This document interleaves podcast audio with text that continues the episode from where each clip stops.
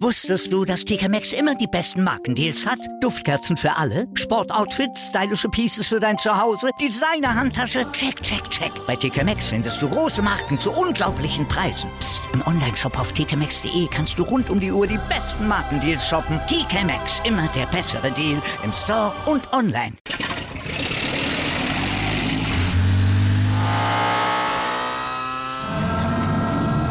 Von 0 auf 100. Aral feiert 100 Jahre mit über 100.000 Gewinnen. Zum Beispiel ein Jahr frei tanken. Jetzt ein Dankeschön, rubbellos zu jedem Einkauf. Alle Infos auf aral.de. Aral, alles super. Anwurf. Der Handball-Talk auf meinsportpodcast.de.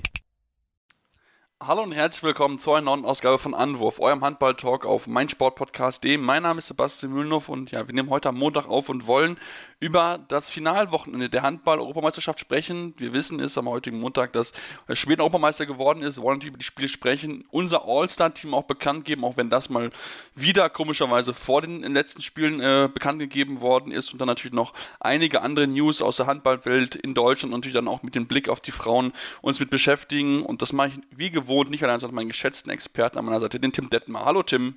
Hallo Sebastian. Ja, Tim, lass uns wirklich auch mit dem Finale anfangen. Ich glaube, es ist das, was natürlich das alles Überstrahlende von diesem Finalwochenende gewesen ist. Wer wird dort äh, Europameister? Und ja, du hast recht gehabt. Die Schweden haben sich am Ende den Titel geholt. 24, äh, 27 zu 24 haben sie am Ende, äh, 27 26 haben das Spiel gewinnen können. Ähm, war wirklich eine, eine gute Leistung der Schweden, die sie wirklich verdient haben. Ja, ähm, ich hatte natürlich keine Zweifel, dass es natürlich aufgeht. Nicht. Nie zu keinem Zeitpunkt. Nein, also es ist wirklich ähm, unfassbar. Natürlich muss man vorweg sagen, dass ohne die Rückkehr von Andreas Palika äh, das wahrscheinlich so nicht möglich gewesen wäre. Generell hatten die Schweden für dieses Finale ja wirklich die, die wichtigsten Spieler dann oder mit die wichtigsten Spieler wieder zurück im Aufgebot mit einem Hampus Wanne, der zurückkam, Felix Klar, der zurückkam, bei dem man, finde ich, schon gesehen hat, dass da dann doch noch ein bisschen, ja, dass, dass er ein bisschen ein paar Tage Pause hatte und nicht mehr so im Rhythmus war. Ähm, aber nichtsdestotrotz war es extrem wichtig, dass er dann mal Gottfriedson ein paar Minuten äh, Pause geben konnte und ja, dann natürlich noch ein Eckberg, der für die sieben Meter von der Bank kam, ähm, auch extrem, extrem wichtig. Und ja, da haben sie es wirklich gut gemacht, sehr, sehr stark gespielt ähm, gegen eine spanische Defensive, die, wie gesagt, einfach also Jordi Ribera hat da wirklich was richtig Starkes initiiert und implementiert in diese spanische Mannschaft. Ähm, das ist schon echt sehr beeindruckend gewesen. Und man hat dann am Ende auch ein bisschen Glück, dass mit Jean Caneas ausgerechnet einer der wahrscheinlich coolsten äh, Spieler in dieser Mannschaft und wahrscheinlich in diesem Turnier, der einfach gefühlt immer die richtigen Entscheidungen trifft und einfach mal macht. Und es sieht gar nicht so spektakulär aus. Ausgerechnet in dem Spiel so zwei, vielleicht sogar drei Situationen hat, die am Ende entscheidend sind, dass die Spanier hier als äh, Verlierer von der Platte gehen. Ähm, aber das soll auf jeden Fall die, die Leistung der Schweden gar nicht schmälern. Also die haben das wirklich sehr, sehr gut gespielt, ähm, hatten am Ende die knapp bessere Torhüterleistung, ähm, beziehungsweise nee, relativ deutlich sogar, die deutlich bessere Torhüterleistung und das war dann am Ende auch äh, ausschlaggebend. Ja, überraschend muss ich wieder sagen. Also da habe ich auch wieder eigentlich von dem Duo eigentlich mehr erwartet, aber das war auch schon irgendwie im, im Halbfinale vorher auch nicht so richtig da, wie man es ja einfach erwartet hatte. Ähm, aber trotzdem im Endeffekt hat es gereicht, hat man sich diesen, diesen Sieg auch einfach holen können. Ähm, also jetzt für die, Sp äh, für die Schweden in dem Sinne, Spanien haben jetzt in dem Fall natürlich Pech gehabt. Natürlich klar aufgrund der letzten Situation, wo ja, gut, die spanischen Fans wollen da einen Freiwurf kriegen. Ähm, ich meine, die, die Aktion von Caneas, wo er quer zur Abwehr zieht und da irgendwie, ich glaube, eine leichte Berührung kommt. Ich würde nicht, vielleicht einen leichten Stoßer, ja. Aber er irgendwie auch nur da reinläuft, ohne irgendwie einen, einen Plan, ein Ziel, sondern einfach nur auf den Freiwurf raus und äh, auch nicht mal irgendwie versucht, aufs Tor zu werfen. Kann ich da auch entscheiden, dass ich sagen, okay, ist jetzt nichts, was wir hier abpfeifen müssen, weil auch irgendwie nichts passiert ist. Klar, die Spanier es natürlich anders. Hinten raus kriegt, kann, macht Caneas dann diesen dummen Schritt zur Mitte. Und nach außen macht er durch die, die Lücke dann zu, kriegt den sieben Meter gegen sich und am Ende gewinnt dann Spanien mit, mit auslaufender Uhr. Äh, weil Niklas Eckbert das sehr, sehr sicher reinmacht, wir von 5 von der 7 Meter Linie ähm, und äh, den einzigen Wurf hat er direkt danach mit dem Wurf äh, reingetroffen. Also ähm, natürlich aus Sicht der, der Spanier enorm bitter, ähm, aber insgesamt fand ich, dass das Spiel so 20 Minuten waren es wirklich Spanien vorne weg gewesen sind, aber dann hat man einfach gemerkt, dass sie dann auch in der Abwehr nicht mehr so kompakt gewesen sind, dass die Tote dann, also Rodrigo Corral sehr gut angefangen hat und noch so ein bisschen nachgelassen hat. Und ich fand es auch vor allem dann auch vorne dann teilweise echt schwer. Also haben sich wirklich schwer getan, Tore zu erzielen, Lücken frei zu spielen. Also da ist, obwohl es jetzt knapp gewesen ist, glaube ich, da hat die spanische Mannschaft noch, noch Luft nach oben. Da müssen die dann arbeiten, wenn sie dann auch wirklich dann noch mehr danach rausholen wollen in den nächsten, obwohl sie ja wieder im Finale gestanden haben. Ja, also nochmal zu der Situation. Ich finde, wenn er da mehr Tempo in seinem Spiel hat und mit mehr Druck auf die Lücke geht, dann kriegt er da wahrscheinlich auch einen Freiwurf. Aber Klar. Da tut's ihm halt wahrscheinlich sehr weh. Ähm, ausnahmsweise mal, dass er eben so ein Zeitlupenhandballer ist. Und das ist einfach so eine, ähm, ja, einfach kein Tempo da ist. Also es sah halt wirklich so aus, ähm, dass er wirklich nur diesen Freiwurf wollte, was ja in der Situation auch absolut das Richtige ist, ja. um noch mal ein bisschen Zeit von der Uhr zu nehmen. Das wird wahrscheinlich der auch. war ja auch schon oben in dem Moment. Genau. Also Sekunden, das, 20 Sekunden das hätte, hätte jeder Schwede ja auch so gemacht, nur mit dem Unterschied, dass die es halt mit mehr Tempo gemacht hätten und das dann wahrscheinlich geklappt hätte. Aber gut, ähm, ja, von daher hätte ich da auch äh, keinen Freiwurf gegeben. Es war dann ein relativ freier Wurf dann auch der dann leichte Beute war für Palika. Und auf der anderen Seite ist es ein klarer 7 Meter. Von daher, ja, alles richtig entschieden. Insgesamt Schiedsrichterleistung von den beiden deutschen Schiedsrichtern fand ich alles in allem solide. Waren hier und da ein paar Situationen dabei, die ich anders gesehen hätte, aber ähm, ja, das ist. Keine groben Schnitzer, würde ich sagen. Also es war ungefähr genau. ausgeglichen. Ja, würde ich auch sagen. Also da war jetzt nichts, niemand äh, irgendwie leidtragend am Ende oder man hat das Spiel in die eine Richtung für die eine Mannschaft gelenkt. Von daher, das war, das war vollkommen, vollkommen okay. Ähm, vor allem, wenn man das mit anderen Schiedsrichterleistungen bei diesem oh, Turnier ja. vergleicht, da war das äh, überragend. Also von daher ähm, alles, alles gut. Glückwunsch auf jeden Fall dazu. Und ähm, ja, man muss mal schauen. Also ich glaube, die Spanier, ähm, das klang dann auch im äh, Kommentar äh, von, von Kretsche und Kaspicica auch mal durch, die werden mit dem Team oder mit einem äh, sehr ähnlich aussehenden Team in den nächsten Jahren auch weiterhin noch auftreten. Da wird keiner irgendwie jetzt freiwillig zurücktreten, solange sie noch irgendwie nominiert werden oder eingeladen werden. Und die haben natürlich weiterhin eine absolute Qualität. Also die, die stehen hier wieder in einem Finale, holen sich die nächste Medaille ab. Ähm, und man hat, also ich fand es schon auch irgendwie cool zu sehen, wie sie sich dann tatsächlich auch schon auf der Bühne so knapp eine Viertelstunde, 20 Minuten nach der Niederlage auch über Silber gefreut haben.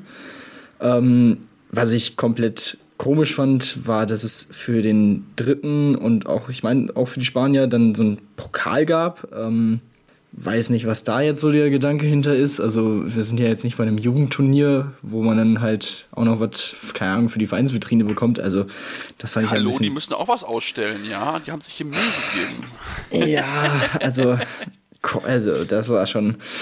Aber das, also das Ding ist ja auch, ähm, also auch über diesen, diesen Teller, den die Schweden jetzt gewonnen haben, kann man ja auch streiten, was, äh, was die Ästhetik davon angeht. Bin ich jetzt auch nicht so der größte Fan von. Von daher haben es die zweit- und drittplatziert mit dem Pokal, finde ich, sogar noch ein bisschen besser getroffen, aber gut, das ist ein anderes Thema. Ähm, Pokale naja, kann der Handball nicht. Also, wenn ja. ich alle, ziemlich viele Pokale angucke, das sind alles hässliche Dinger. Ja, das, das stimmt. Da will man vielleicht auch manchmal ein bisschen, bisschen zu viel, zu viel machen, aber gut. Naja. naja dieses, dieses uralt Ding, womit man jemanden erschlagen kann, endlich mal abgeschafft. Ja, das stimmt, das stimmt. Äh, das, das, war, das, war, das war ein sehr wildes Viech. Aber ja, wie gesagt, ähm, die Spanier, wie gesagt, also die werden in den nächsten Jahren immer noch, äh, man darf sie nicht irgendwie unterschätzen. Das ist irgendwie noch extremer als gefühlt bei den Franzosen. Also, die haben ja jetzt in diesem Turnier auch wieder Spieler hervorgebracht, die noch nie vorher groß eine Rolle gespielt haben, die jetzt aber auch schon irgendwie Mitte, Ende 20, wenn nicht sogar vielleicht Anfang 30 sind und dementsprechend zumindest auf Clubebene und hier und da im, in der European League wahrscheinlich ähm, schon Erfahrung sammeln konnten und dann einfach auch funktionieren in diesem Team. Und das ist schon echt äh, sehr beeindruckend. Wie gesagt, da mit einem Jordi Ribera einen absoluten Top-Trainer an der Seitenlinie, der, denke ich mal, auch noch ein paar Jährchen so weitermachen wird. Und dementsprechend, äh, ja, Man hat es jetzt diesmal knapp verloren, ähm, aber also das ist ja wirklich echt beeindruckend, was die Spanier vor allem jetzt bei Europameisterschaften in den letzten Jahren so abgeliefert haben. Ja, also heute wäre es 58, also von daher hat er noch ein paar Jährchen, sage ich mal so, als Trainer, zumal wenn er weiterhin so erfolgreich ist wie, wie aktuell. Also von daher, das ist wirklich, wirklich, äh, wirklich echt toll, was er dort immer wieder auf die Beine stellt. Und ich meine, darfst du nicht vergessen, dass Spanien auch ohne die Dujabayev-Brüder gespielt haben. Also von daher kommt da ja nochmal jemand zurück, der dem Team nochmal enorm weiterhelfen wird. Also von daher, das ist wirklich eine spanische Mannschaft auf hohem Niveau. Wollen natürlich aber auch nicht vergessen, auf der anderen Seite, dass die Schweden natürlich auch ein enorm hohes Niveau haben. Also da sind auch Jungs wie den Johannes Karlsburger zum Beispiel, einen Walter Krins, der ein gutes Turnier gespielt hat, auch wenn er jetzt bei dem Spiel nur ein Tor gemacht hat.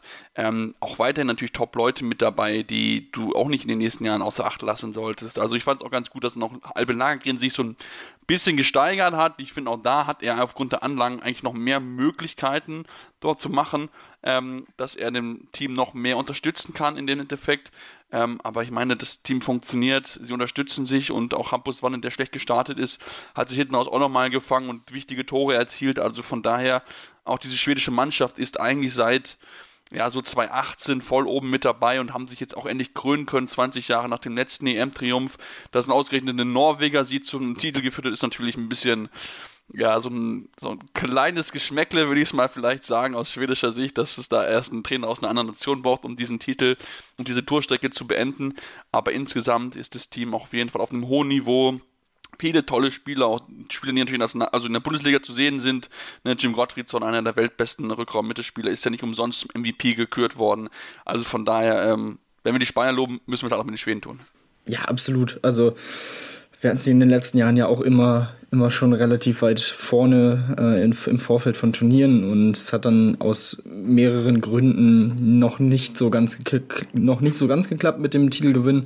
Letztes Jahr bei der WM waren sie sehr sehr nah dran, ähm, als sie gegen diese Übermannschaft der Dänen ja auch wirklich lange mitgehalten haben und am Ende knapp im Finale verloren haben.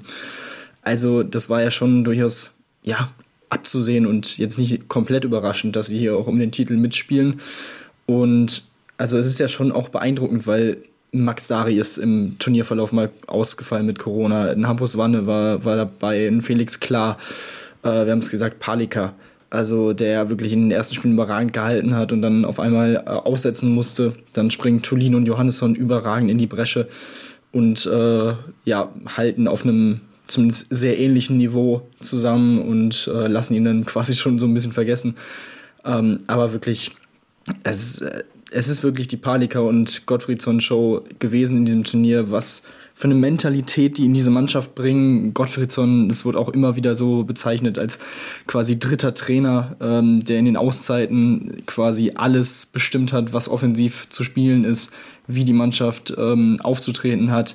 Palika mit seinen Emotionen nach den Paraden ähm, wirklich grandios. Also es ist auch wirklich ein, einfach ein sehr, sehr sympathisches Team. Ähm, dazu muss man ja sagen, dass zum Beispiel ein Karls Bogart, der eigentlich auch als Top-Spieler und Schlüsselspieler dieser Mannschaft eigentlich ja ein, äh, eingeplant war, jetzt kein so großartiges Turnier gespielt hat. Und am Ende gewinnt man das trotzdem. Ähm, das ist dann halt auch schon echt, ja, wirklich beeindruckend. Ähm, Oscar Bergen da jemanden, der jetzt ähm, noch mehr sein Breakout-Turnier hatte und ähm, auf dem wir uns in, in der Bundesliga dann ab Sommer auch wirklich sehr freuen können. Ähm, auch da sowohl defensiv äh, als auch offensiv, also ist ja als bester Verteidiger des Turniers auch gewählt worden. Also das ist ja absolut. Also diese Mannschaft hat auch eine unfassbare Qualität. Äh, Felix Klein, Lukas Sandell haben wir noch gar nicht genannt, der ähm, auf halb rechts auch wirklich gut gute Leistungen hier und da ab, ähm, abliefern konnte, auch kurzzeitig mal gefehlt hat. Also es ist wirklich, die Schweden hatten auch gut, gut zu kämpfen mit Corona und sich dann so durchzu, durchzubeißen, durch dieses Turnier zu kämpfen. Das ist schon am Ende echt beeindruckend und das, was hängen bleibt. Und wie gesagt, alles in allem, das muss man ja auch festhalten, wenn man sich das Turnier jetzt zu, im Rückblick anschaut, war das spielerisch von der Qualität her, vor allem jetzt an diesem Finalwochenende, wirklich allererste Sahne, was wir da an Handball gesehen haben. Also es war wirklich alles mit dabei. Man hatte einen deutlichen Sieg der Spanier gegen Dänemark, der überraschend war und sonst nur knappe Spiele, Drama ohne Ende, Verlängerungen und so weiter. Also es war echt einfach fantastisch. Genau, und das zeigt halt auch, wie eng diese Spitze beieinander ist im Endeffekt. Also wirklich, das war von Anfang bis Ende ein, ein tolles Finalwochenende, was das die Mannschaften uns dort präsentiert haben. Ähm, da wollen wir natürlich aber auch noch über das Spiel über Platz 3 reden. Klar, aufgrund der Relevanz natürlich ist es ich mal so, ist gerne natürlich genommen. Die Teams wollten auch unbedingt, glaube ich, die dritte Medaille, den dritten Platz haben. Ähm, ich glaube, es gab sogar für Platz vier Medaillen, wenn ich mich nicht getäuscht habe. Ich habe es nicht ganz zu Ende gesehen, ähm, weil ich mich noch vorbereitet habe für, äh, für äh, Sportreihe Deutschland, aber es war schon, schon auf jeden Fall ein bisschen kurios, sage ich es mal so. Also das sah so ein bisschen aus, als ob sie auch Medaillen bekommen haben. Trotzdem, Tim, lass uns über das Spiel reden. 32 zu 35 ähm, in einer Partie, die in der ersten Halbzeit besonders von den Torhütern geprägt wurden, beiden mit zwölf Paraden zur Halbzeit Danach natürlich beide ein bisschen abgebaut, lag aber auch daran, dass ich fand, dass die Defensivreihen ja so ein bisschen mit offenem Visier gespielt haben. Also da war jetzt nicht etwas, wo ich sagen würde, wow, das war jetzt überragende Abwehrleistung von beiden Mannschaften. Nee, und das war es auch in der ersten Halbzeit schon nicht. Also da hat man schon gesehen, dass es ein Spiel um Platz 3 ist, dass es ähm, wirklich einfach offenes Visier und Abfahrt äh, das Motto war. Ähm, das war schon echt äh, ja, sehr interessant zu sehen. Also nach acht Minuten, zehn Tore, äh, fünf auf jeder Seite, da, da hat man dann schon gesehen, ah, okay, in die Richtung geht's heute. Ähm, ja, was mir so ein bisschen hängen bleibt von diesem Spiel oder hängen bleiben wird, ist halt einfach Marcel Gerard, der dann in einem Duell mit Niklas Sandin am Ende 18 zu 18 Paraden stehen hat, ähm, nur ein Prozent weniger in der Quote. Und dann denke ich an das Halbfinale zurück, wo er da vier Dinger hält und quasi keine Leistung bringt, dann musst du dir doch als Teamkollege auch ein bisschen verarscht vorkommen. Das ist schon echt, ja, immer wieder dasselbe, ähm, muss man ja so festhalten. Ähm, es ist einfach für mich unerklärlich, wie man so, ähm, ja, einfach inkonstant sein kann, was diese Leistung angeht, beziehungsweise wie man so konstant schlecht in Halbfinalpartien sein kann in seinem Fall. Ähm, ja, ansonsten Kontamahe sehr, sehr stark mit acht Toren ähm, Man of the Match geworden, was ein bisschen komisch ist, wenn du verlierst äh, und auf der anderen Seite ein Jakob Holm zehn Tore macht. Naja, gut, aber das, diese Man of the Match Sachen sind ja immer, immer so eine Geschichte für sich. Ähm, aber viel ja, dramatischer ist ja, dass Matthias Gitzel sich ähm, wohl schwerer verletzt hat. Ähm, direkt schon zu Beginn des Spiels nach ein paar Minuten. Und äh, ja, Sascha Staat hat heute Morgen schon äh, vermeldet, dass seine Quellen ihm sagen, dass er sich wohl das hintere Kreuzband gerissen hat. Boah, das wäre natürlich, wenn es so, so stimmt und keine Ahnung, die nächsten Tage bestätigt wird, echt einfach extrem bitter. Dass es in so einem Spiel passiert, dass es generell passiert natürlich. Das wäre jetzt der erste wirkliche Rückschlag für, für Gitzel äh, in seiner jung, noch jungen Karriere. Wie gesagt, bisher ging es eigentlich immer bergauf und ein Berg nach dem anderen wurde erklommen. Ähm, ja, das ist schon, schon echt ja, eine sehr, sehr bittere Situation für ihn, für GOG, natürlich dann auch für die Füchse ab Sommer. Ähm, mal schauen, wie, wie lange er dann ausfallen wird, falls es so kommt. Und ähm, ja, das ist so ein bisschen der, der Schatten über diesem Spiel um Platz 3, das an sich auch ne, mit der Verlängerung wirklich ein sehr, sehr schönes, dramatisches Spiel war. Ja, auf jeden Fall. Also das, das war's. Das war äh, natürlich enorm bitter, auch wie er sich verletzt hat. Matthias Gitzel, das sah überhaupt nicht gut aus beim Zurücklaufen. Irgendwie sich selbst ja, irgendwie leicht ausgerutscht, verknackst und dann ja, sah das echt nicht gut aus. Hat, dann tritt ihn sein äh, Teamkollege Henrik Molgert, äh, der zum Rücken mit ihm steht noch, äh, ja, mit dem Fuß gegen seinen Kopf, weil er auf dem Boden liegt. Also das war nicht so eine schöne Szene. Ähm, aber insgesamt, ja, es war, es war ein munteres Spielchen, es gab schöne Tore mit dabei. Am Ende die Dänen halt in der Verlängerung einfach die bessere Mannschaft, weil sie dann auch den Torhüter hatten mit Gilles die in der zweiten Halbzeit auch nicht so stark war, aber dann hinten raus, ich glaube, in, allein in den ersten, von den ersten vier Würfen in der Verlängerung drei hält. Damit ist das Spiel dann quasi schon entschieden. Sie führten schon zur Pause mit drei Toren. Ähm, und dann ja, dann war es eigentlich dann auch da entschieden. Also von daher, das war ähm, für die Dänen, glaube ich, noch ein ganz schöner Abschluss. Natürlich für die Franzosen nicht so. Sie hätten nicht gerne, glaube ich, diesen, diesen Titel oder diesen dritten Platz gerne noch geholt. Ähm, aber auch da, ähm, da sind junge, gute Spieler mit dabei. Einen, ich fand einen Janis Len, der ein tolles Turnier gespielt hat. Auch einen Amerik Min, der wirklich sich gut entwickelt hat. In dem Spiel jetzt nicht so gut gewesen. Ähm, und da sieht man schon, dass man auch Potenzial da hat. Ich fand Nikola Karabatic überraschend schlecht ähm, hat, glaube ich, zum ersten Mal, ist, glaube ich, zum, zum zweiten Mal insgesamt bei dem Spiel, wo er mind oder mehr als einen Wurf oder einen Wurf oder mehr hatte, kein einziges Mal das Tor getroffen bei einem großen Turnier. Das ist auch schon ein Zeichen, ähm, dass auch bei ihm natürlich langsam die Uhr so ein bisschen abläuft. Ähm, aber insgesamt fand ich, dass die Franzosen sich da auch ein bisschen, bisschen auch selbst schwer getan haben, nachdem sie wirklich gut angefangen sind. Ähm, aber im Endeffekt, wie gesagt, es war ein Spiel um Platz 3. Sportlichen Wert möchte ich jetzt nicht großartig rausziehen. Also von daher ja, ich glaube, das war es dann zu dem Spiel. Wollte ich noch erwähnt haben, dass die Norweger am Freitag sich nach einem hochdramatischen Spiel den fünften Platz gesichert haben und damit diesen ja, letzten WM-Startplatz, also das war auch hochdramatisch, zweite Verlängerung dann diese Entscheidung getroffen wurde. Ähm, und damit möchten wir jetzt den sportlichen Teil beenden, kommen dann gleich zurück und wollen noch über unser All-Star-Team sprechen. Das gab es ja schon wieder von der EF. Unserer Meinung nach wieder viel zu früh, aber dazu vielleicht mehr hier bei Anruf eurem Handball-Talk auf meinsportpodcast.de. Wusstest du, dass TK Maxx immer die besten Markendeals hat? Duftkerzen für alle, Sportoutfits, stylische Pieces für dein Zuhause, Designer-Handtasche, check, check, check. Bei TK Maxx findest du große Marken zu unglaublichen Preisen. Psst. im Onlineshop auf tkmaxx.de kannst du rund um die Uhr die besten Markendeals shoppen. TK Maxx, immer der bessere Deal im Store und online. Wieder live von ihrem Toyota-Partner mit diesem Leasing-Auftakt. Der neue Toyota Jahreshybrid. Ab 179 Euro im Monat ohne Anzahlung. Seine Sicherheitsassistenten laufen mit und ja, ab ins Netz mit voller Konnektivität. Auch am Start die Toyota Team Deutschland Sondermodelle. Ohne Anzahlung geht's in die nächste Runde. Jetzt los sprinten zu Ihrem Toyota-Partner. Ja, und jetzt sind wir zurück und wollen uns noch ein bisschen mit drumherum beschäftigen, mit auch sonstigen Themen aus der Bundesliga der Männer und natürlich auch der Frauen, denn da gab es auch das äh, DRB-Pokal Final vor, beziehungsweise die Auswahl dazu. Ähm, und ähm, ja, lass uns erstmal über das ähm, All-Star-Team sprechen, Tim, das bekannt gegeben ist, mal wieder vor den entscheidenden zwei Spielen. Es ist ein einiges Thema, es immer wieder zu, zu wiederholen, dass es der ERF schon mal nicht hinbekommt, das vorher, also dann danach erst bekannt zu geben, dass das auch danach erst entschieden wird. Trotzdem wollen wir natürlich euch die Auswahl nicht vorenthalten. Im Tor Viktor Halmgrimsson, links außen Milos Vujovic von Montenegro, im Rückraum äh, Mikkel Hansen auf links, Luke Steins in der Mitte und Matthias Gitzel auf rechts. Rechts außen Alexi Gomez am Kreis, aus deutscher Sicht sehr schön, Johannes Goller. Bester Abwehrspieler Oskar Bergenthal und der MVP Jim Gottfriedson. Tim, ähm, ja, es gibt natürlich mit Sicherheit verschiedenste Möglichkeiten darüber zu sprechen, mal abgesehen davon, dass es wie gesagt unser, also es ja keinen Sinn macht, vor den letzten zwei Spielen diese Auswahl bekannt zu geben, beziehungsweise den, den Wahlzyklus zu schließen im Endeffekt. Ähm, lass uns doch vielleicht über unser Team sprechen, wie wir es vielleicht anders machen wollen würden. Und lass uns da im Tor anfangen. Ähm, wer wäre dein bester Torhüter des Turniers? Auch wenn er ähm, aufgrund von Corona ein, zwei Spiele nicht spielen konnte, geht für mich da einfach kein Weg an Andreas Palika vorbei. Man, also er hat die Schweden in letzter Sekunde gegen die Franzosen im Halbfinale ähm, gerettet mit zwei wichtigen Paraden und dann eben dieser, ja, diesem wunderbaren Bild, wo er sich einfach auf den Ball setzt. Und ähm, ja, und auch im Finale wirklich wieder überragend war. Und deswegen geht für mich da an ihm kein Weg vorbei. Generell hat er durch das ganze Turnier, finde ich, durch sehr, sehr solide, wenn er gespielt hat, auch ähm, abgeliefert.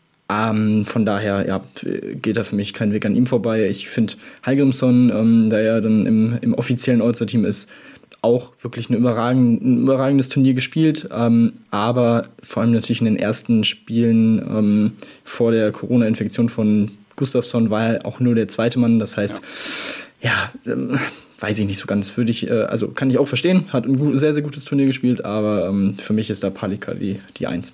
Da bin ich definitiv äh, also für mich ist es Heimgehen, sondern wie gesagt, gutes Turnier gespielt. Für mich ist es nicht. Für mich ist das einfach nicht, weil dafür einfach das, das fehlt insgesamt. Ähm, aber auch so gut auch der Kollege gewesen ist, so gut auch, ähm, ja, ähm, jetzt fällt mir was in Palika gewesen ist. Ich möchte da wirklich noch einen anderen Namen nehmen, weil ich finde, Viktor Kireev ist für mich der beste Keeper des Turniers gewesen, weil ohne ihn wäre die russische Mannschaft nicht so gut gewesen. Ich glaube, da können wir uns, glaube ich, darauf festlegen. Überragendes Turnier, 73 Paraden, ähm, nur Vincent Gerard hat mit 79 sechs mehr, hat aber auch einige Spiele mehr, zwei Stück. Also von daher wirklich ein tolles Turnier gespielt und ähm, von daher wäre das auch meine Wahl auf der Torhüter-Position gewesen. Wie gesagt, auch natürlich Palik hat das auf jeden Fall verdient, aufgrund der Wichtigkeit seiner Parade noch hinten raus. Aber ähm, für mich Kiria wirklich ein tolles Turnier gespielt und äh, daher wäre er meine Wahl gewesen. Auf links außen habe ich mich für Hugo Descar entschieden, äh, mit 49 oder mit 43 Buden in neun Spielen. Ganz, ganz wichtiger Faktor, dass die Franzosen überhaupt so weit gekommen sind. Keine Ahnung, warum man nicht im All-Star-Team zur Auswahl stand. Das kann ich nicht ganz nachvollziehen. Ähm, aber gut, trotzdem tolles Ligaspiel und deswegen meine Wahl auf links außen. Ja, ähm, würde ich tatsächlich mitgehen. Ähm, auch da, also es ist, finde ich, ein sehr, sehr knappes, eine knappe Entscheidung. Also man könnte auch mit, äh, ja, man könnte auch absolut mit Hampus Wanne gehen, der am Ende auch zwei Tore mehr geworfen hat, aber ähm, ja, auch ein Sebastian Barthold hat wirklich über lange Zeit ein sehr, sehr starkes Turnier gespielt und war sehr, sehr sicher von, von links außen. Hätte man auch drüber nachdenken können, definitiv. Ähm, aber tatsächlich würde ich auch Descar mitnehmen ähm, in dieses Team, weil er einfach für die Franzosen auch sehr, sehr wichtig war, von der 7-Meter-Linie natürlich. Und ähm, generell wirklich einfach ja, konstant abgeliefert hat. Ähm, nicht ausgefallen ist, meine ich. Von daher, ähm, ja, würde ich, würd ich auf jeden Fall mitgehen. Ja, auf jeden Fall. Er ist sehr sicher gespielt. Äh, 23 von 27 7 Meter gemacht. Wirklich eine sehr, sehr gute Quote. Also ähnlich wie auch Hampus Wanne. Gute, der, der den zwei natürlich im Finale liegen lassen. Da kann man dann schon bei so Kleinigkeiten sich darüber unterhalten, aber insgesamt trotzdem natürlich beide mit einem tollen Turnier. Und dann lasst uns auch in den Rückraum kommen. Und da mache ich auch direkt mal direkt meine Auswahl. Für mich ist es auf Rückraum links ganz klar Mikkel Hansen, wieder überragendes Turnier gespielt. Zwar natürlich dann nicht im Final oder im Spielplatz 3 mit dabei gewesen wegen der Knöchelverletzung, aber trotzdem 47 Buden, äh, eine Wurfprozent von 69 Prozent. Das ist wirklich sehr beeindruckend. Auf Mitte ist es für mich dann auch Luke Steins, muss ich ganz ehrlich sagen. Also der hat ein überragendes Turnier gespielt bis zu einer Corona-Infektion. Und dann habe ich mich auf Rückraum rechts echt schwer getan, muss ich zugeben, weil es da so viele tolle Spieler gibt, die du da alle hintun kannst. Ähm, ob es ein Kai Smith ist, ob ein Gitzel, ein Magnusson oder so. Aber ich finde, da ich auch den Isländer mit dabei haben möchte für das tolle Turnier, was sie gespielt haben, habe ich mich hier für Oma Igni Magnusson entschieden, der wirklich überragend gewesen ist, bester Werfer des gesamten Turniers, Wurfeffektivität von 73,8% für einen Rückraum-Rechtsspieler, das ist, das ist wirklich brutal. Ja, also auf halb links und halb rechts mit, mit Hansen und Magnusson gehe ich auf jeden Fall mit. Die beiden Top, Torschützen auch dieses Turniers. Ähm, Magnusson vor allem, als dann Palmerson ausgefallen ja. ist, unter anderem äh, extrem wichtig für die Isländer, dass sie dann noch im Turnier geblieben sind und die Halbf Halbfinalchance hatten. Ähm, von daher wirklich ganz, ganz stark, was der da abliefert. Ähm, und von daher passt es auf jeden Fall. Ja, Rückraummitte. Ähm, Luke Steins kann ich auf jeden Fall auch verstehen. Ähm, auf jeden Fall ja, überragendes Turnier gemacht. Allein dieses, äh, dieser Move zum, ich glaube, Unentschieden gegen Kroatien müsste es gewesen sein, ähm, in letzter Sekunde war ja wirklich wieder mal phänomenal. Ähm, aber ich, also für mich führt da kein Weg an Jim Gottfriedson vorbei. Also das ist, er war das Hirn äh, dieser Mannschaft, dieser schwedischen Mannschaft, ähm, die Europameister geworden ist. Dementsprechend, ähm, ja, ist es für mich Gottfriedsson auf, auf der Mitte, der, der da in dieses All-Star-Team auf jeden Fall gehört. Was für ein Turnier der wieder gespielt hat, sowohl als Passgeber als auch als Torschütze, als absoluter Leader dieser Mannschaft und ähm, dementsprechend würde ich da äh, ihm den, den Platz im All-Star-Team geben. Ja, so absolut kann ich auch nachvollziehen. Für mich ist er auch MVP, also das kann ich jetzt schon mal verraten. Deswegen habe ich vielleicht nicht unbedingt mein All-Star-Team genommen, weil er für mich einfach sowieso das beste Spieler des Turniers ist. Aber kann man auch mit Sicherheit darüber diskutieren, ob der MVP dann auch im All-Star-Team stehen muss. Wenn ja, dann wäre es für mich auch Jim Gottfriedson. Ich meine, du musst nur gucken, 54 Assists im gesamten Turnier gespielt. Das ist einfach, ja, das ist einfach wirklich beeindruckend. Das muss man, muss man so sagen. Mehr Assists als Tore. Also dieser Mann ist, ja, jede Superlative, die dir einfallen, kannst du auf ihn einfach anwenden. Das muss man, glaube ich, ganz, ganz klar so sagen. Lass uns zum Rechtsaußen kommen und da bin ich gespannt, wie du nimmst, Tim. Ähm, ja, ich nehme tatsächlich Arkadiusz Morito, weil ich hatte der polnischen Mannschaft oder habe der polnischen Mannschaft vor dem Turnier nicht so viel zugetraut, wie sie am Ende äh, abgeliefert haben. Und er war da natürlich ein absoluter Faktor dafür. Natürlich in der Hauptrunde ist es dann so ein bisschen ähm, nach unten gegangen, wieder von der Leistung her, aber ja, also die Polen haben wirklich ein gutes Turnier gespielt. Ähm, sehr, sehr wichtig, auch im Hinblick auf die Heim-WM nächstes Jahr in der Entwicklung. Und er hat es einfach, hat auch überragend abgeliefert. Am Ende 75 Prozent Quote, ähm, drittbester Torschütze des Turniers. Ähm, klar kann man dann dagegen argumentieren, dass die Polen eben dann nicht unter den besten vier waren oder unter den besten sechs. Ähm, aber ja, ich finde, das ist dann, dafür war die individuelle Qualität in diesem Turnier von ihm einfach zu stark, um ihn da jetzt außen vor zu lassen.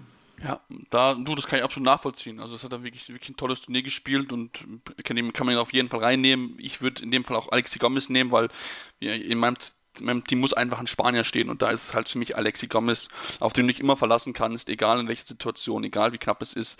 Der macht seine Dinger im Normalfall hochprozentig rein, also da ist so die Quote von ihm wirklich auch sehr, sehr gut, 75 Prozent. Klar, natürlich von außen wünscht man sich immer ein bisschen mehr, so Richtung 80 Prozent oder ein bisschen drüber, aber trotzdem, es ist eine tolle Quote, die er gehabt hat und deswegen, ähm, ja, muss ich ihn in dem Fall einfach nehmen, weil für mich gehört einfach ein Spanier dazu. Jetzt bin ich aber gespannt, wen du als Kreisläufer einfach dir vorgestellt hast. War natürlich klar, Johannes Gomner kann man schon drüber diskutieren.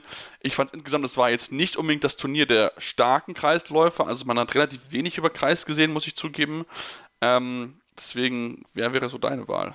Ja, das ist in der Tat eine, eine schwierige, schwierige Entscheidung. Ähm, ich finde auch, also es, ist, es gab jetzt nicht den einen, ja. der so wirklich komplett ähm, herausgestochen ist, was man ja zum Beispiel von, von einem spanischen Kreisläufer durchaus mal erwarten kann, weil sie eben ja durchaus dafür bekannt sind, auch über viel über den Kreisläufer zu spielen. Aber ich finde auch, vor allem in den entscheidenden Spielen war das gar nicht mal wirklich so der Fall, dass man so von der spanischen Schule so ein bisschen auch weggegangen ist.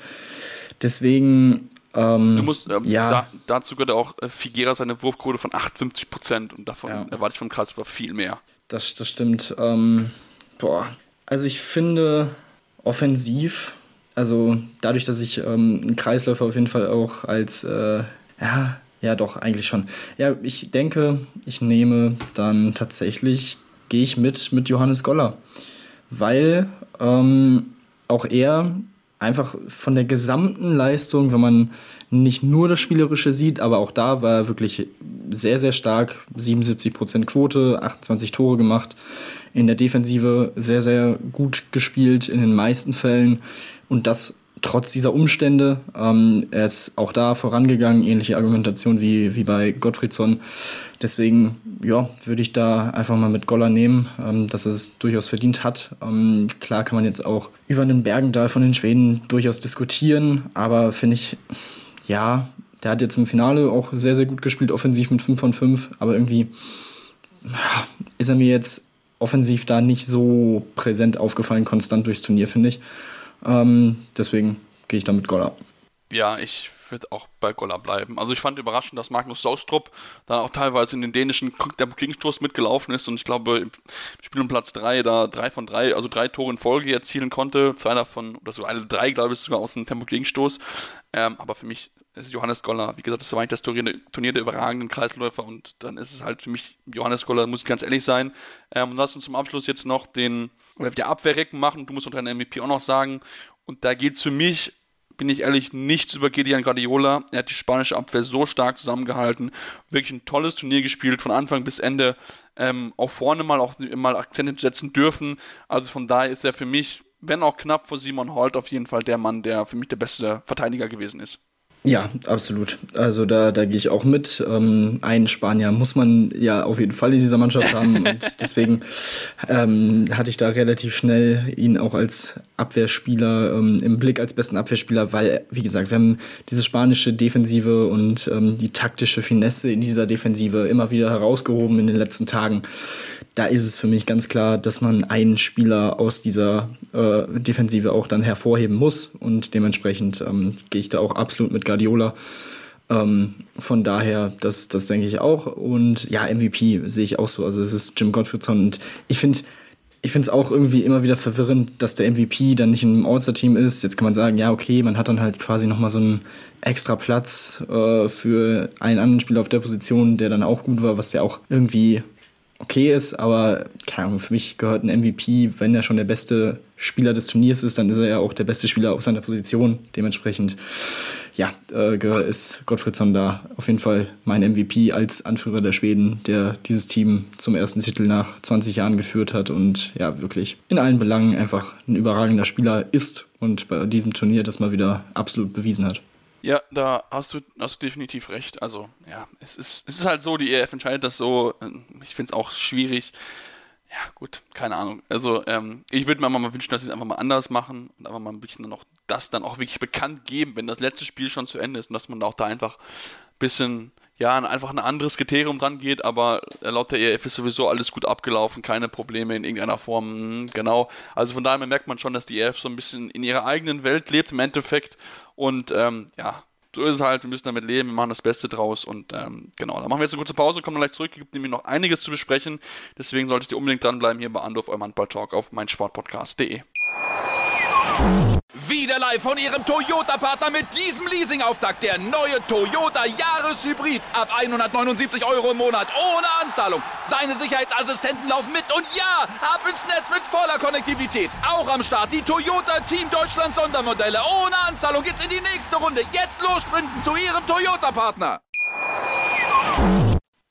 Und wir sind zurück bei Anruf, eurem Handball-Talk auf meinsportpodcast.de und wollen, ja, jetzt bevor wir den Blick auf den Vereinshandball werfen, noch natürlich den Blick werfen auf die WM-Qualifikation, denn die WM wirft schon ihre Schatten voraus. Am Wochenende wurden die Qualifikationsplayoffs in Europa ausgelost. Ähm, wollen natürlich nicht unerwähnt lassen schon und die Teams nennen, die schon qualifiziert sind. Das sind äh, Schweden und Polen als Gastgeber, Dänemark als Titelverteidiger und dazu kommen Frankreich, Norwegen, Spanien, Katar, Bahrain, Iran, Saudi-Arabien, Südkorea, Argentinien, Brasilien und Chile. Also schon da sind schon einige Plätze vergeben. Ähm, die Asiameisterschaften, da gibt es heute das Finale noch.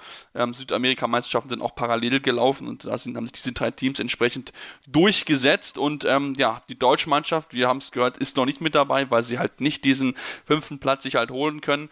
Sie haben aber einen Gegner oder sie könnten einen bekommen, der nicht so ganz einfach wird, denn sie spielen im zweiten Teil der Qualifikationsplayoff und müssen gegen den Sieger des Spiels Faröer gegen Belarus spielen. Also von daher gibt es wahrscheinlich, Tim, das Wiedersehen mit den Belarussen. Davon kann man, denke ich mal, ausgehen, wobei man sagen muss, dass die Färöer in den letzten Jahren, vor allem, glaube ich, im Jugendbereich schon durchaus für Furore sorgen konnten. Also man sollte sie nicht komplett unterschätzen auf belarussischer Seite.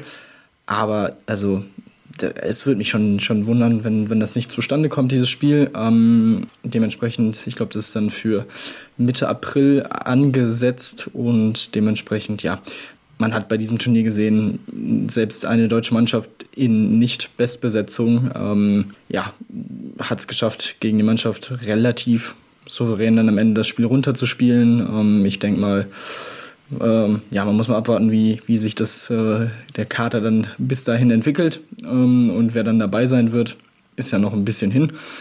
Aber ja, man sollte definitiv äh, als Favorit in diese beiden Spiele gehen und sich dementsprechend auch qualifizieren können. Und äh, das ist ja erstmal das Einzige, was zählt.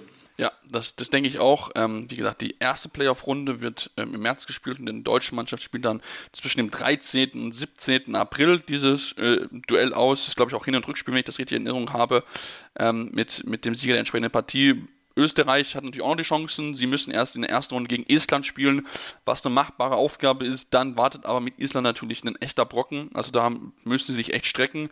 Ja, und Pech haben mal wieder die Schweizer, müssen erst in der ersten Playoff-Runde gegen Portugal ran, das ist schon ein enormer Brocken ist. Und wenn sie das bestehen, müssen sie dann nochmal gegen die Niederlande spielen, die ein tolles EM-Turnier gespielt haben. Also von daher haben die beiden bisschen Lospech gehabt, wenn man sich das mal anschaut, dass andere vielleicht dann noch ein bisschen einfachere Los, äh, Zulosungen bekommen haben. Also zum Beispiel, wenn man guckt, Tschechien spielt gegen den Sieger von äh, Nordmazedonien gegen Rumänien. Das ist dann vielleicht eher, was man sich hätte auch gerne gewünscht, aber so sieht es halt in, entsprechend aus. Da müssen unsere beiden deutschsprachigen Nachbarn mal gucken, ob sie das auch hinbekommen, hier auch äh, ja, wirklich sich mal für die WM zu qualifizieren.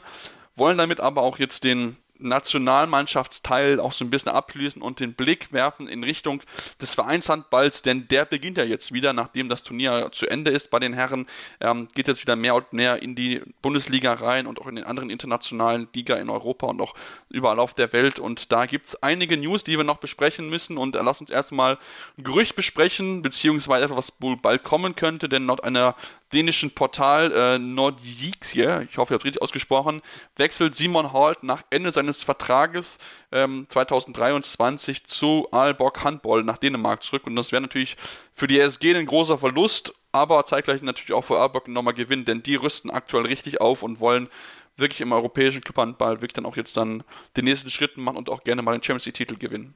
Ja, das hat man ja im letzten Jahr schon gesehen, dass man äh, angefangen hat, ja, mit, mit der Aaron Palmerson-Verpflichtung unter anderem das, das Team aufzurüsten. Jetzt kommt im Sommer natürlich Mikkel Hansen noch dazu. Ähm, man hat, mh, ja, noch dazu äh, Jesper Nielsen unter anderem auf der Position des Kreisläufers bis 2024 unter Vertrag. Also es ist schon eine sehr, sehr gute Mannschaft, die man da, da hat. Ähm, und würde sie auf jeden Fall nochmal um ein ordentliches Stück verbessern mit einem Simon Halt. Ähm, ja, für die Flensburger ist es natürlich, oder wäre das, wenn das so äh, stimmt, äh, durchaus ein herber Verlust, aber wie ich finde, durchaus auch einen, den man jetzt natürlich auch mit genügend Zeit ähm, im Voraus ersetzen kann. Ähm, ich bin gespannt, äh, wie, wie man das dann handhabt. Ich meine, mit Johannes Goller hat man natürlich über die nächsten Jahre gesehen, absoluten äh, Eckpfeiler für diese Position schon unter Vertrag. Anton Linskog hat ja bisher jetzt auch noch nicht so die Rolle gespielt. Ähm, mal schauen, ob sich das dann vielleicht auch noch ändert, ähm, ob er dann noch ein bisschen mehr in den Fokus rückt jetzt in den nächsten anderthalb Jahren. Aber ja, das ist, äh, ja, wie gesagt, auch aufgrund dieser zeitlichen Komponente, denke ich mal, wird man da in Flensburg jetzt nicht äh, ja, schreiend durch die Geschäftsstelle laufen, weil, äh, weil man es nicht irgendwie kompensieren könnte. Nee, man muss sich halt jetzt nur da halt Gedanken machen, weil ich meine, jetzt nicht der erste, Magnus Röth wird gehen, Goran Johannessen wird gehen, also von da lebt man auch schon eigentlich Endpfeiler, mit denen man eigentlich ja langfristig geplant hat, auf dem man auch aufbauen wollte. Also ist das schon etwas natürlich auch gerade, weil man gerne ja auch ähm, Spieler auch aus Skandinavien nimmt, natürlich dann auch schon so ein, so ein kleiner Schlag, weil man jetzt auch einfach merkt, okay, natürlich jetzt in, in Dänemark, in Norwegen gibt es gerade Teams, die halt den nächsten Schritt gemacht haben, die sich jetzt international weiter etablieren wollen und dann kann man natürlich auch diese Spieler verstehen, dass sie lieber in der Heimat spielen wollen, ne, sie sind das gewohnt, sie kennen die Mentalität dort, also von daher, ähm, ja, natürlich schade der Verlust, wenn es so kommen sollte ähm, für, für, für die SG, aber ähm, schauen wir mal und wollen uns ja jetzt mit einer fixen Nachricht beschäftigen, denn der DVB Stuttgart hat ja wieder aus der Torhüterposition ein bisschen hin und her getauscht, möchte ich es mal sagen. Wie er, so ein bisschen wie erwartet kann man schon sagen, es geht Silvio Heinefitter zum TVB Stuttgart und das schreibt dort ab Sommer, äh, also kommt ab Sommer und wird dann bis 2024 spielen. Ähm, zudem ist jetzt Primoz Sproos den Verein verlassen mit sofortiger Wirkung und dafür kommt Milan Vujovic von äh, RK Celje ähm, sofort mit sofortiger Wirkung. Der Verein erst für die kommende Saison vorgelehnt und soll jetzt dann zusammen mit Ivan Pesic das Torhüter-Duo milden und auch Tobias Zulin. Also hat man dann auch da dann drei Torhüter, nicht nur in dieser Spielzeit, sondern auch nächste Spielzeit, die gerne im Kader stehen wollen. Das ist, Tim, finde ich, eine Situation, die schon ein bisschen Konfliktpotenzial birgt, meiner Meinung nach. Ja, das kann man oder, auf jeden Fall. Oder was auch sein kann, sie geben Tobias Tulin ab im Sommer. Das, ja, das wäre jetzt nochmal so, so die Überlegung, wobei er ja jetzt bei der EM eigentlich auch schon gut Eigenwerbung für sich äh, betrieben hat, ähm, dass er vielleicht lang, längerfristig bei, bei den Stuttgartern Plänen vorkommt. Aber wenn man dann Heinevetter dazu holt für die zwei Jahre, der kommt da jetzt auch nicht hin, um sich dann irgendwie alle paar Spiele mal auf die Tribüne zu setzen. Ähm, dann Miljan Vujovic, ähm, der ja aus, wie gesagt, aus Celje kommt. Ja, 21 Jahre alt, denke ich mal, jetzt auch kein so schlechter, wie man das aus Celje so gewohnt ist, ähm, dass sie ja, ja wirklich überragende Spieler auch ausbilden. Ähm, mal schauen, wie schnell er sich dann einleben kann in die Bundesliga.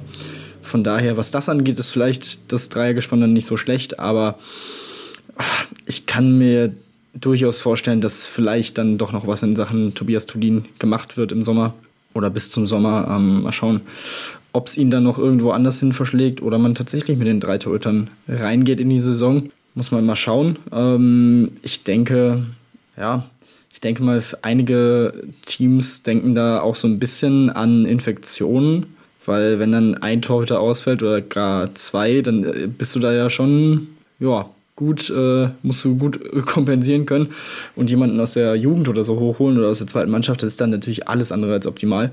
Auch wenn jetzt natürlich für die ersten Wochen die Regeln, was das angeht, zum Glück ein bisschen gelockert sind, aber wer weiß, wie lange das halt hält. Vielleicht ist das so ein bisschen der Gedankengang dahinter, aber auf jeden Fall eine Situation, die man da durchaus nochmal im Auge behalten sollte.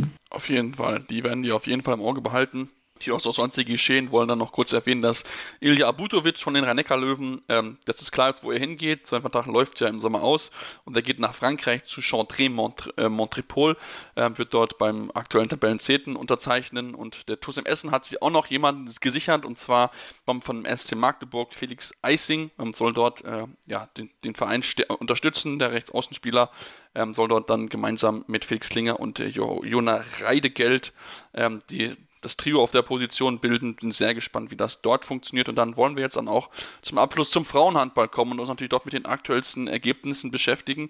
Ähm, denn da müssen wir sagen, ähm, Tim, Bundesliga natürlich steht natürlich über allem und da hat die HSG Blommer Klippe gerade so gewinnen können. 31 zu 30 heißt es am Ende in einem knappen Spiel, ähm, haben sie gerade noch so den Sieg retten können. Ja, das, äh, das kann man auf jeden Fall so so festhalten und so, ähm, so sagen. Ähm, wirklich in einem sehr eng spannenden Spiel ähm, bei der Bensheim, bei den Bensheim Auerbach Flames gewonnen. Ähm, aber ja, da hat man dann mit einer Melanie Fight im Tor mit 17 Paraden und 37 Prozent wirklich einen sehr, sehr starken Rückhalt gehabt und dieses Torhüter-Duell am Ende mit vier Paraden gewonnen, was am Ende ausschlaggebend war und ähm, wirklich ja, einfach schon mal ein äh, schöner, schöner Start hier in diesen äh, Februar oder ja, fast ein schönes Ende des Januars mit diesem Spiel und ähm, ja, das war äh, ein Spiel auf Messerschneider am Ende. Ja, auf jeden Fall. Und vor allem für die HSG Blumenberg ein ganz, ganz wichtiges Spiel, denn es war ja auch ihr erster Sieg in diesem Jahr, also in dem aktuellen Jahr. Das war natürlich für sie enorm wichtig, dass sie sich dann jetzt auch wieder ein bisschen nach oben ranziehen können und noch, noch ein bisschen nach unten machen können. Aktuell auf Platz 8 haben sie nicht so viele Punkte Vorsprung auf den, auf den 13. Platz, nur 5 Punkte aktuell. Klar, natürlich noch drei Nachholspiele im Vergleich jetzt zum 13. platzierten Buchholz Rosengarten, aber natürlich trotzdem enorm wichtig, sich da ein bisschen einfach abzusetzen. Und ähm, ja, da wollen wir natürlich auch den Blick werfen auf den DAB-Pokal, denn dort stand das Viertelfinale an, äh, mit dem vorgezogenen Finale im Endeffekt schon. Ähm, denn SG BBM Bietigheim und Borussia Dortmund sind die beiden besten Teams aktuell in der Bundesliga. Und ähm, ja, ich war sehr überrascht, Tim, denn Bietigheim hat das dominiert, wie sie wollten, 32 zu 24 und haben denen ja wirklich gar keine Chance gelassen. Nee, ähnlich wie ja schon ähm, zum Ende des äh, letzten Jahres äh, nach der, nach der WM-Pause, in Anführungsstrichen, ähm, ja, hatten die Dortmunderinnen da nicht wirklich viel gegenzusetzen gegen die Bietigheimerin. Also das war schon wieder sehr, sehr beeindruckend. Natürlich muss man sagen, bei Dortmund hat mit Alina Greise jetzt natürlich auch der Kopf der Mannschaft ähm, gefehlt. Das ist dann, ja, das macht die Sache natürlich umso schwieriger ähm, gegen, gegen diese Mannschaft. Äh, Inga Smits dazu mit neun Toren, drei Assists, wirklich sehr, sehr stark auf, äh, aufgelegt gewesen. Und ähm, ja, da, da reichen dann auch eine eher ja, durchschnittliche Torhüterleistung auf Bietigheimer Seite, um am Ende dieses Spiel so deutlich für sich zu entscheiden. Ähm, dementsprechend, ja, also Bietigheim ist in dieser Saison einfach die, die beste Mannschaft der, der Liga und das haben sie jetzt zweimal in relativ kurzer Zeit auch eben gegen den ärgsten Verfolger durchaus so, so bewiesen. Ja, auf jeden Fall. Und vor allem auch die Abwehr muss man sagen. Zehn Bälle haben sie Dortmund geklaut. Da waren sie so wachsam. Also es war wirklich, wirklich ein tolles Spiel von der SGB Bietigheim, ähm, die sich jetzt natürlich anschicken, den Pokal zu holen. Und natürlich, klar, gehen jetzt als Favorit rein. Ähm, zwei weitere Teilnehmer stehen auch fest. Ähm, und zwar Buxtehude hat da auch das Bundesliga-Duell gegen die Bad Wildung Vipers auch deutlich für sich entschieden. Per Pause stand es noch 15 zu 12. Am Ende 36 zu 22. Ähm, absolute ja, dominante zweite Hälfte, kann man sie wirklich gut beschreiben. Ähm, das haben sie richtig, richtig stark gemacht. Ja, absolut. Und da das Torhüterin nur mit Katharina Filter und Lea Ruther sehr, sehr stark aufgelegt. Filter mit neun Paraden 39 Prozent, Ruther sieben Paraden 47 Prozent. Das dann am Ende ähm, ja auch absolut der äh, der Faktor ne, neben der Annika Lott mit zehn Toren ähm, auf Buxtehuder Seite. Also das war dann schon ja wirklich sehr, sehr stark in der in der zweiten Hälfte und der Unterschied in der Wurfeffektivität ist natürlich auch absolut äh, frappierend denn dementsprechend gewesen. Buxtehude mit 70 Prozent, bei, ähm, bei den Gästen aus Bad Wildungen nur 50 Prozent. Das ist dann halt schon einfach zu wenig äh, für, so ein, für so ein Spiel um das Halbfinalticket und ähm, dementsprechend, das hat sie dann leider das Ticket relativ deutlich äh, gekostet. Da, das stimmt. Das war, war sehr, sehr, unter, sehr, sehr krass, der Unterschied in den Wurfeffektivitäten und das ist dann halt auch das, was am Ende den Ausschlag gibt, wer ja das Spiel gewinnt. Ein enorm knappes Spiel, was vielleicht nicht unbedingt zu erwarten war, war das Spiel zwischen VfL Weibling, dem äh, Tabellenführer der zweiten Bundesliga, gegen den Thüringer HC. Thüringer HC, ne, wenn man es anguckt, vierter in der Tabelle, sehr, sehr gut unterwegs. Denkt man, okay, gut, die sollten das relativ klar gewinnen. Na, Pustekuchen. Gerade so, 27 26 lagen zur Halbzeit sogar mit einem Tor zurück, ähm, haben sich enorm schwer getan, nur eine Wurfquote von 54 Prozent. Ähm, aber am Ende haben sie sich gerade noch so sichern können, quasi mit, der, mit dem Schlusspfiff der 7 Meter von Kerstin Guding ähm, bitter für, für Weibling, die toll gekämpft haben, eine tolle Torhüterleistung hatten, Torhüterin-Leistung hatte, aber ähm, ja, das ist dann halt dann auch die kleine, der kleine, aber feine Unterschied zwischen erster und zweiter Liga.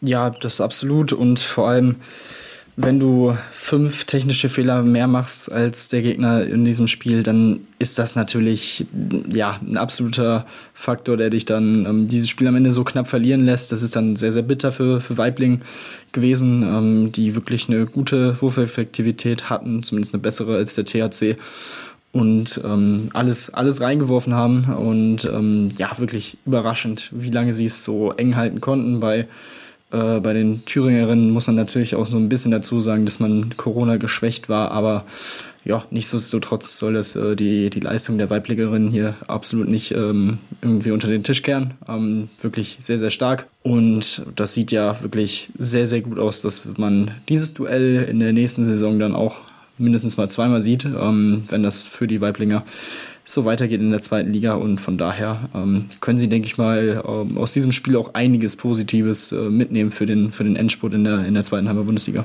Auf jeden Fall. Und ich meine, die Chancen sind ja für sie weiterhin sehr, sehr gut, dass sie hier auch äh, aufsteigen können. Also von daher wird es da auch in den, in den kommenden Wochen da auch enorm ja, heiß hergehen, wer am Ende diesen Aufstieg dann auch schafft. Aktuell trennen sie als Dritten nur einen Punkt auf den, auf den ersten Platz. Also von daher, da ist noch, noch einiges möglich. Da geht es enorm knapp zu, nachdem sie wirklich sehr, sehr gut angefangen haben. Dann sind ein bisschen jetzt geschwächelt, aber dieses Spiel sollte nochmal Auftrieb geben, denn wie gesagt, die Chancen sind sehr, sehr gut. Sie können es auf jeden Fall schaffen. Sie haben es bewiesen, dass sie mit einer Mannschaft mithalten können aus der Bundesliga und das sollte ihnen auf jeden Fall Auftrieb geben für den Schlussspurt. Der letzte, der letzte Teilnehmer wird dann erst am Wochenende bekannt gegeben oder entschieden im Endeffekt, denn das Spiel zwischen Oldenburg und Buchholz-Rosengarten wurde aufgrund von Corona-Fällen verschoben um eine Woche. Deswegen ähm, ja, muss, muss man so ein bisschen gedulden, bis das Final Four definitiv dann auch fix ist. Ähm, und damit sind wir jetzt auch am Ende unserer heutigen Ausgabe angekommen. Wir hoffen, euch hat es euch gefallen. Wenn es euch gefallen hat, dürft ihr uns gerne Rezension schreiben. Am liebsten natürlich 5 Sterne äh, bei iTunes, aber auch gerne konstruktive Kritik, woran können wir arbeiten, was können wir besser machen, was sind Wünsche von euch an uns, das dürft ihr uns dort gerne mitteilen oder auch natürlich gerne per E-Mail in, in unserem, steht in unserer Beschreibung oder auch gerne über Twitter. Mit dem Handle seppmars56 findet ihr mich, bei Tim ist es tim-detman23 ähm, und ansonsten dürft ihr euch auf viele coole Geschichten freuen, also da gibt es noch einiges, was wir auf jeden Fall äh, in den nächsten Wochen planen und wo es auch äh, Neuigkeiten geben wird, denn wir werden ähm, ab nächster Woche oder ab äh, Februar werden werden wir bei Sportradio Deutschland laufen. Also von daher natürlich für uns enorm cool, dass, dass diese Kooperation dort besteht und dass wir dort dann auch äh, mit regulären Programmen laufen dürfen. Deswegen solltet auch da auf jeden Fall bei den Kollegen mal vorbeischauen und könnt uns dann auf jeden Fall immer mittwochs dort auch hören. Ähm, auch natürlich aber weiterhin Podcast abonnieren, euren Freunden erzählen und dann hören wir uns nächste Woche wieder hier bei Anruf, eurem Handball-Talk auf meinsportpodcast.de. Wieder live von Ihrem Toyota-Partner mit diesem Leasing-Auftakt. Der neue Toyota Jahreshybrid. Ab 179 Euro im Monat. Ohne Anzahlung. Seine Sicherheitsassistenten laufen mit. Und ja, ab ins Netz mit voller Konnektivität. Auch am Start die Toyota Team Deutschland Sondermodelle. Ohne Anzahlung geht's in die nächste Runde. Jetzt los zu Ihrem Toyota-Partner.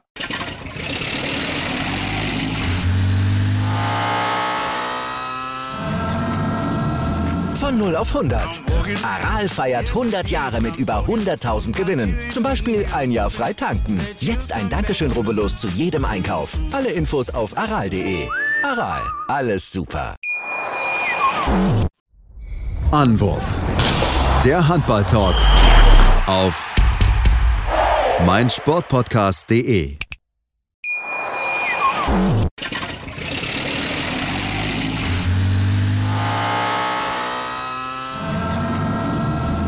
Von 0 auf 100.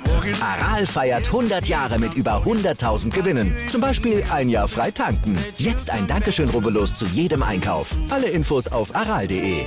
Aral, alles super. Ich habe mich natürlich schockverliebt, weil die war wirklich ganz, ganz klein. So begann die Mensch-Hund-Beziehung zwischen Christina und Tierschutzhund Frieda. Und wie es danach, nach dem ersten Moment der Verliebtheit, so weiterging und welche Klippen es danach zu umschiffen galt, das hört ihr in der neuen Ausgabe von Iswas Dog, dem Podcast für harmonische Mensch-Hund-Beziehungen. Iswas Dog? Mit Malte Asmus. Überall, wo es Podcasts gibt.